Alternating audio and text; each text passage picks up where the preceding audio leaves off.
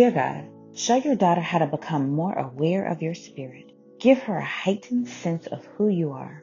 In Jesus' name, amen. But you, O Lord, are a shield around me. You are my glory, the one who holds my head high. Psalms 3 verses 3. Beloved daughter, I am your shield and your protector. You are my chosen daughter. Where you go, I go with you. I not only walk with you, I go before you to prepare the way. The more you pray and deepen your relationship with me, the more aware you will become of my holy presence surrounding you. I am sending you out to be a witness for me in the world. I will help you keep your head up when you stay under my shield of protection. Love your Heavenly Father. When the wind blows, we can't see it, but we know who sent it. The same is true of our Lord's shield of protection around us. Although we can't always see what God is doing, His presence and protection are real. Just because we can't see God doesn't mean He isn't there.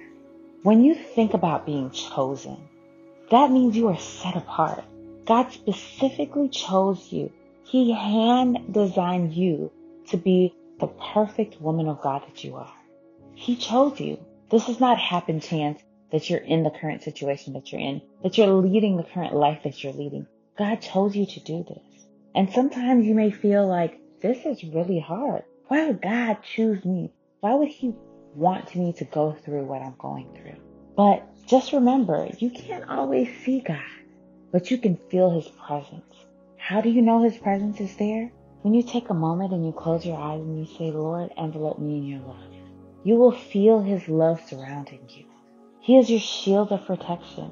When you walk through a valley, when you're going through a difficult time, you have the armor of God surrounding you.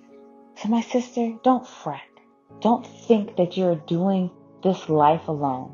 God's presence is always with you. The Holy Spirit is always inside of you. Remember, He goes before you. He's preparing your path. So you can't see what is ahead of you, but He knows.